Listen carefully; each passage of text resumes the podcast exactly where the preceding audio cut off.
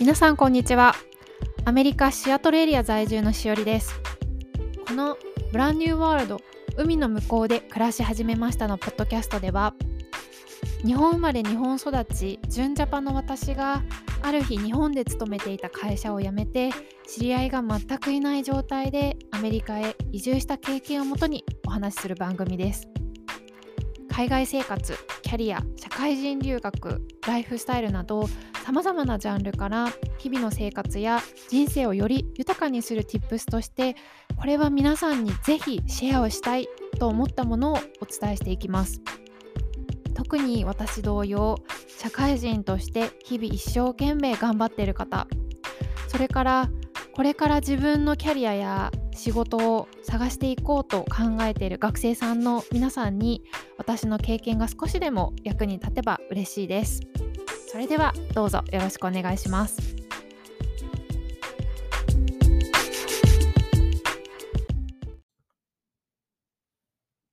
皆さんこんにちは。ブランニューワールド海の向こうで暮らし始めましたのしおりです。2023年についになりましたね。新年明けましておめでとうございます。皆さんはどんな風にお正月過ごされてましたでしょうか。私はアメリカで年越しをしたんですけれども、やっぱり年末年始って日本の方がいいなとちょっと恋しく思っています。アメリカはどちらかというとその直前のクリスマスの方が盛り上がってたりするんですけれども、やっぱり日本では年末年始の感じですよね。美味しいご飯を食べたりとか、忘年会とかでも結構ね、美味しいもの食べたり、お酒を飲んだりとか、あとおせち料理、それからお雑煮で、年明けたら初詣に行ったりとかで、お休みも結構長かったりとか年末年始ですると思うので、やっぱり日本のああいう雰囲気がいいなとちょっと思っている今日この頃です。この番組はですね、去年の年末ギリギリにスタートしたばっかりなので、本当に今年がいよいよ本番と言いますか、よりたくさんの方にですね、いい情報が届けられたらなと思っています。今日はですね、本題があるんですけれども、本題の前に新年ということで、今年の私自身の抱負というか目標みたいなところもちょっとお話ししてみたいなと思います。そういうことをちょっと考えていらっしゃる方もいらっしゃると思うので、私のもシェアしたいと思います。目標といっても今の段階で1個しかないんですけれども、この一つについてちょっとお話しします。これはですね、今後のエピソードでもぜひご紹介したいななんて思っているんですけれども、最近ある本と出会いまして、まずこの本をですね、読むっていうところが今年の目標です。大した本を一冊読むっていうところで大した目標じゃないんですけれども、最近といってもちょっと前に知っていて、なかなか読み始めていなかったっていうだけなんですけれども、ちょっとだけその本の話をしたいと思います。ご存知の方も多いかもしれないんですけれども、ジェームズ・クリアーさんという方のアトミック・ハビッツという本です。これは、いろんなところでベストセラーとして取り上げられているので、ご存知の方もいらっしゃるかもしれないですね。日本語では、ですね、ジェームズ・クリアー福利で伸びる一つの習慣という題名で発売されています。こんな話をしていると、私は読書家なのかみたいな感じに聞こえたりするかもしれないんですけれども、全然そんなことはなくてですね、読書家になりたいなと思っている、それが今年の2つ目の目標ですかね。今ちょっと思い浮かんじゃったんですけれども、読書家になりたいななんて思っている感じです。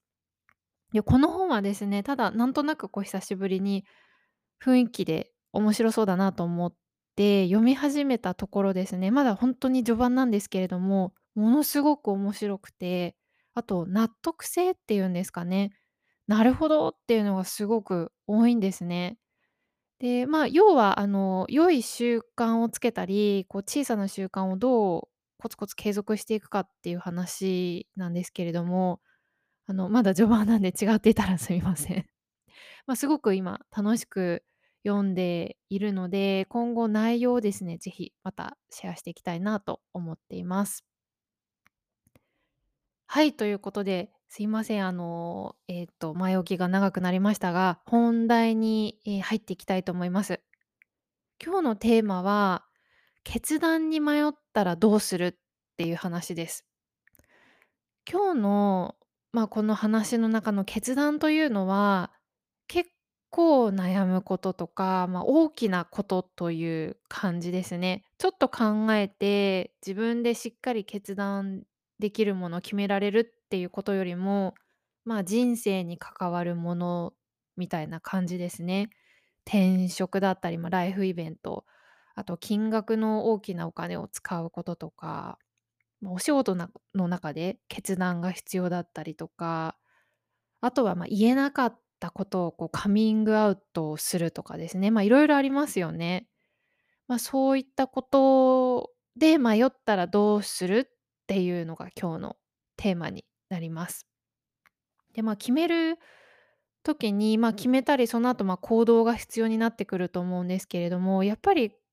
これでいいのかなとか不安になったり、決めるにも勇気が必要だったりで、考えて堂々巡りしたりとか、そういうことってありませんかね。で、最終的に決めるときにはいやみたいな感じが必要だったりとか、そういうイメージですね。私個人的にも周りの方がそういう大きな決断とかってどうやって最終的にされてるのかなっていうのは、すごく気になってるところではあります。で、自分で考えて悩んでで、結局いやってできることであれば全然いいと思うんですけれども、自分でできなかったらどうしますかっていうことなんですよね。皆さんは今ずっと悩んでて決めきれてないことってあったりしますか？どうですかね。あとは、結局自分のことなので、最終的に誰かに決めてもらうってことはできないと思うんですけれども、本当にもうこれどうしていいか分かんないとか、どうしようとかっていう時ってどうされてますか？今日はですね、私の、決断した経験から少しちょっとお話をさせてもらって、もし今何か決めきれなくて困ってるっていう方がいれば、ぜひ参考になったらとっても嬉しいなと思います。で、前回の、初回のエピソードでちょっと自己紹介の時にお話をしたんですけれども、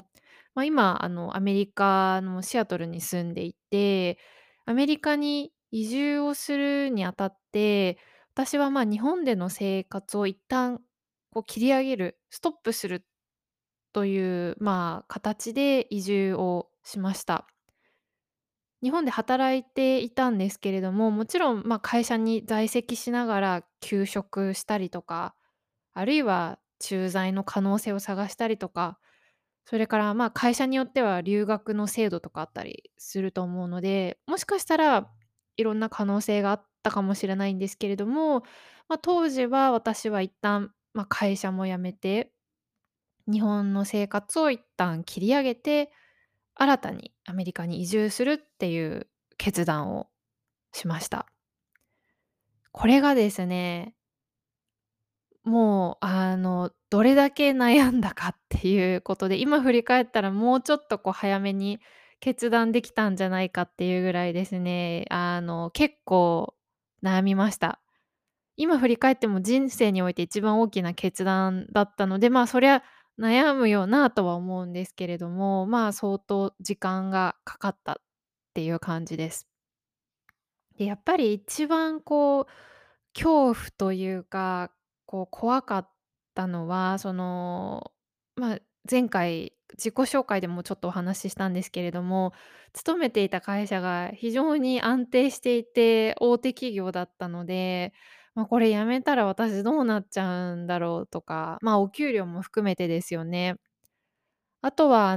やっぱり家族とか何かあったらどうしようとか、で、そもそもこの考えがなんか間違ってたり失敗のもとだったらどうしようとかですよね。こう会社辞めてアメリカに行ったはいいものの、その後どうなるのみたいなところも含めてですね。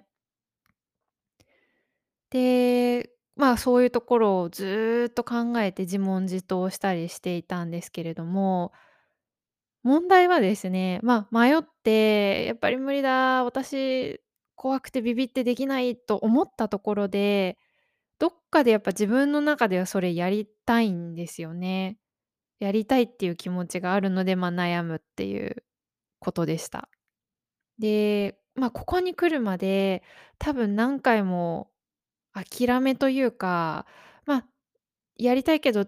どうせそういうことできないだろうみたいなことをずっと思ってきてるので、諦めるっていうのもなんか選択肢としてなくって、でも怖いしどうしようみたいな状況で、ずっとこう日々すっきりしないみたいな感じだったんですね。で、まあ本当に時間も経ちますし、拉致が開かないっていうことで、そこからですね、ようやくいろんなところにこう助けを求め始めるんですね。まあ、この自問自答の日々からこう脱出する方法っていうのを探し始めました。まあ、今日はその自分がその脱出する方法を探してやってみた中で良かったっていうのを紹介したいなと思います。で、結論から言いますと、第三者の方に相談っていうのがすごく効果的だったと考えてます。まあ、お友達とか、まあ、家族とか、あと会社の人、まあ、先輩とか同僚の方に、自分のことを知ってる人ですね、まあ、そういう方ではなくって、全く自分のことを知らない第三者の方ですね。私の場合は初めはですね、なんか直接1対1で相談するのもなんかちょっとビビっていたっていうのもあって、ちょっとこう自己啓発のセミナーとか、あと起業家の人がこうやられてるようなこうセミナーとか、まあ、そういうのに出て相談をしたり、あと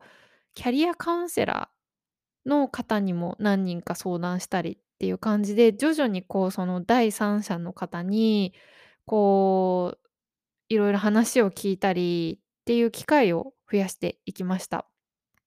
で、まあ、それでもいろいろアドバイスをいただいたりとか、すごくなるほどと思うことですごく勉強になったんですけれども、最終的に私が決断ができたのは、コーチングですね。コーチングを受けたからだと心から感じます。まあ、コーチングって今日本でも普及結構してきてますよね。私が探した時でもかなりの人数の方がコーチングを日本でもされてらっしゃるなっていう感じだったんですけれども、アメリカでは結構前から一般的なそのサラリーマンの方とかでもこう一人コーチングの方をこうつけていたりとかっていう、こう文化的にあるっていうのは最近知りました。で、私は全然コーチングを学んでいるとか、こうプロのコーチになりたいとかそういう感じでは全然ないんですけれども、あくまで体験者として、コーチングを受けた体験者として、また別のエピソードでそのコーチングを利用するメリットとか良さみたいなところはちょっと話してみたいなと思います。で、今日はその、まあ、最終的にコーチングを受けてそういう大きな決断ができたっていうところなんですけど、その中でこう2つのポイント、そのコーチングでこの2つのことが、まあ、クリアになった、分かったので決断ができたっていうところも少し話してみたいと思います。すごくシンプルで、なんでこんなこと初めから気づかなかったのっていうぐらいなんか簡単なことなんですけれども、2つですね。1つ目はもう自分の中ですでにですね、海外に行く、移住するっていう答えがとっくに出てるっていうことに気づいたんですね。で、それを気づいて認めたっていうことですね。まあ今まで多分不安とかこう迷いとかいろんなものがその頭の中にあったりこう重なっていて、まあ見えなかったんだと思うんですけれども、もう答えは出ていて、それを認めたっていうところが一つ目です。で、2つ目はですね、まあその海外に行くっていうその答えと、まあそれを今後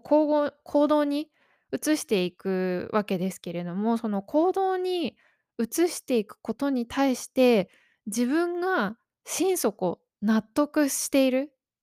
ストーンってこう腑に落ちているっていう状態になれたっていう感じです。 OK、 私大丈夫だっていう思えてる状況ですね。こうあまりこう曇りがないというか、不安がないというか、それに対して納得が全身でできているっていう感じですね。これは後から分かったんですけれども、これはいわゆるマインドセットっていうやつですね。この時感覚的に初めて、あ、これがいわゆるマインドセットっていうやつかっていう、まあ勉強になりました。この2つがあったから、まあ、私は日本の生活を一旦ストップして、こう新しく違う国に行くっていうこう決断と、その後のその行動に踏み出せたのかなっていうふうに思っています。で、自分でこう決断して「えいや!」ってやったとしても、その2つ目にお話ししたマインドセットができていないと、多分決めた後にまたなんか不安になったりとか迷いが出てきたりしたりすることもあるのかなと思っていたので、この2つの、まあ、ステップっていうんですかね、これが自分の中でクリアになったっていうのはすごくコーチングを受けたからこそできたことかなというふうに感じています。なのでとってもすっきり決められましたし、その後の行動もですね、迷いなく移住の準備ができたかなという感じでした。で、まあ今日は本当にざっくりその2つのポイントが得られて、コーチングで大きい決断ができましたっていう話だったんですけれども、まあここに至るまででもですね、コーチングのセッションの中でいろんな興味深かったことがあったので、これもまた今後エピソードでシェアをしてみたいなと思います。で、まあいろいろちょっと話はしたんですけれども、今日お伝えしたかったことは、決断何かしたいんだけれども、自分ではこうどうしようもないって思った時ですよね。その時にこう、まあ、近しい人、ご家族とか友人とかでもいいんですけれども、やっぱりこう第三者的な方に聞くというのはすごくおすすめですというのと、あとはそのコーチングっていうものを自分の人生の中に取り入れるっていうところをおすすめしたいなというふうに思います。私は決してなんかコーチングの回し物でも何でもないんですけれども、本当に試してよかったなと思ったので、今日ちょっとシェアしたいなと思いました。仕事のことでもいいですし、対人関係でもどんな分野に対してもいいと思いますし、私自身今個人的なコーチングっていうのは受けてはいないんですけれども、自分にこうコーチをつけるっていうんですかね、こう定期的にコーチの方のセッションを受けるっていうのは将来的にはそういうふうにしたいなっていうふうに今考えています。まあいろいろ私の経験をちょっと今日シェアしたんですけれども、まあ、これは私の経験で、それぞれ皆さん決断される時に違うフローがあるかもしれないので、ぜひ何かいいアイデアがあればシェアいただけたらなと思いますし、もしこう今本当に決断しようかどうか悩んでるとか、怖くてでも決断できないっていう方がいれば、私の経験がお役になって立てたら本当にいいなというふうに思います。